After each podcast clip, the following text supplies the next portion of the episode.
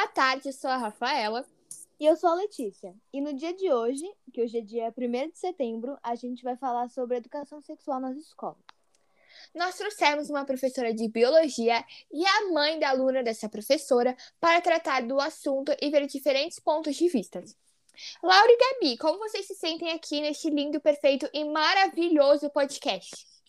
Oi, eu tô muito feliz de estar aqui para debater esse assunto, que apesar das brincadeiras é um assunto extremamente importante de ser tratado.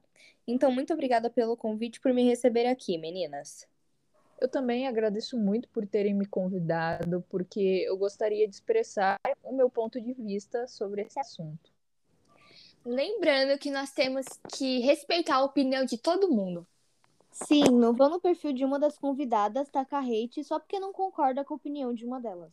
Falando em respeito, na nossa bio do perfil do Instagram do podcast, que se eu não me engano o arroba é underline, tem um link que vocês podem ajudar doando para várias instituições de caridade. Então, Gabi, me contaram que a sua filha é aluna da Laura e você proibiu ela de assistir às aulas sobre educação sexual. É verdade isso? Sim, é verdade. Mas, tipo, por que você fez isso? Porque eu não acho certo minha filha ficar vendo esse tipo de coisa. É, essas pornografias nos livros de estudo, sendo que na escola ela deveria estar aprendendo sobre coisas importantes e não sobre sexo, coisa que eu mesmo posso ensinar para ela. Quando ela estiver pronta, ela é só uma criança. Ué, mas você não acha esse assunto importante? Não agora, ela só tem 13 anos. Se ficar vendo essas coisas, ela vai ser influenciada com qualquer um e poder ficar grávida. Seria muito decepcionante a minha filha simplesmente chegar em casa grávida com apenas 13 anos. Então, dona Gabi, eu entendo a sua preocupação, mas a educação sexual tem a finalidade de levar informação e conhecimento sobre tudo que diz respeito ao corpo, para que as pessoas entendam de onde vieram. E é extremamente importante incluir esses conteúdos nos currículos das escolas para ensinar as crianças sobre esse consentimento e o que precisam fazer para pedir ajuda. Aí, já para os jovens, é necessário se preparar para a vida sexual com informação e de maneira responsável. Inclusive, também é importante descobrir, discutir sobre os anticoncepcionais e o de preservativos. Laura, eu tenho uma pergunta. Quando eu era criança, por exemplo, eu perguntava para meus pais: ai, como eu nasci, sabe? Essas coisas. Como que você acha melhor uh, os pais responderem esse tipo de pergunta? Então, eu acho que ensinar sobre educação sexual é um papel de todos, tanto da família quanto da escola. E em casa, as crianças realmente, elas começam a fazer perguntas desde cedo e eu recomendo responder normalmente. A dica é tratar o assunto com naturalidade, tipo, dar informações corretas e ensinar desde cedo a proteger e ter autonomia sobre seu corpo. Hum, entendi. Então, é... mas eu continuo achando que isso pode ir na ilha.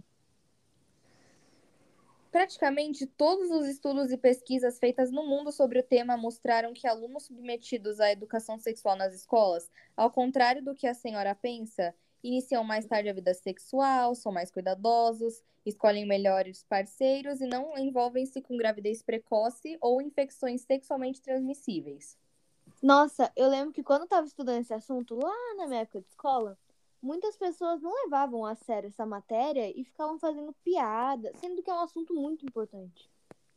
E pelo que eu percebi, houve uma evolução no aprendizado e na consciência de pais, professores e alunos a respeito da importância da educação sexual nas escolas.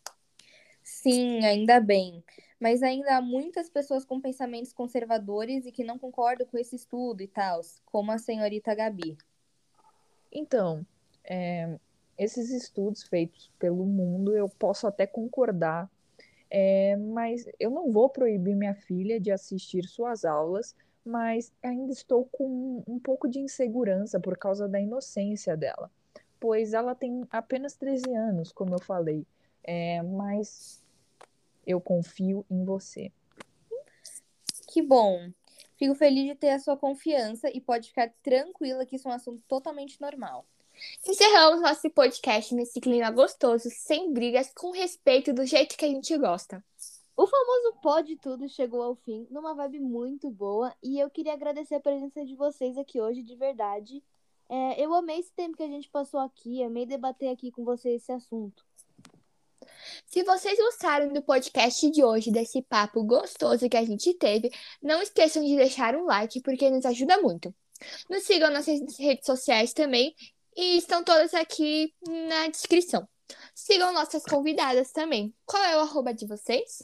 O meu é arroba Gabriela, não se esqueçam, com dois L's, underline 1234. E o meu é arroba bioprof, underline Laura. Então é isso, gente. Um beijo e um abraço.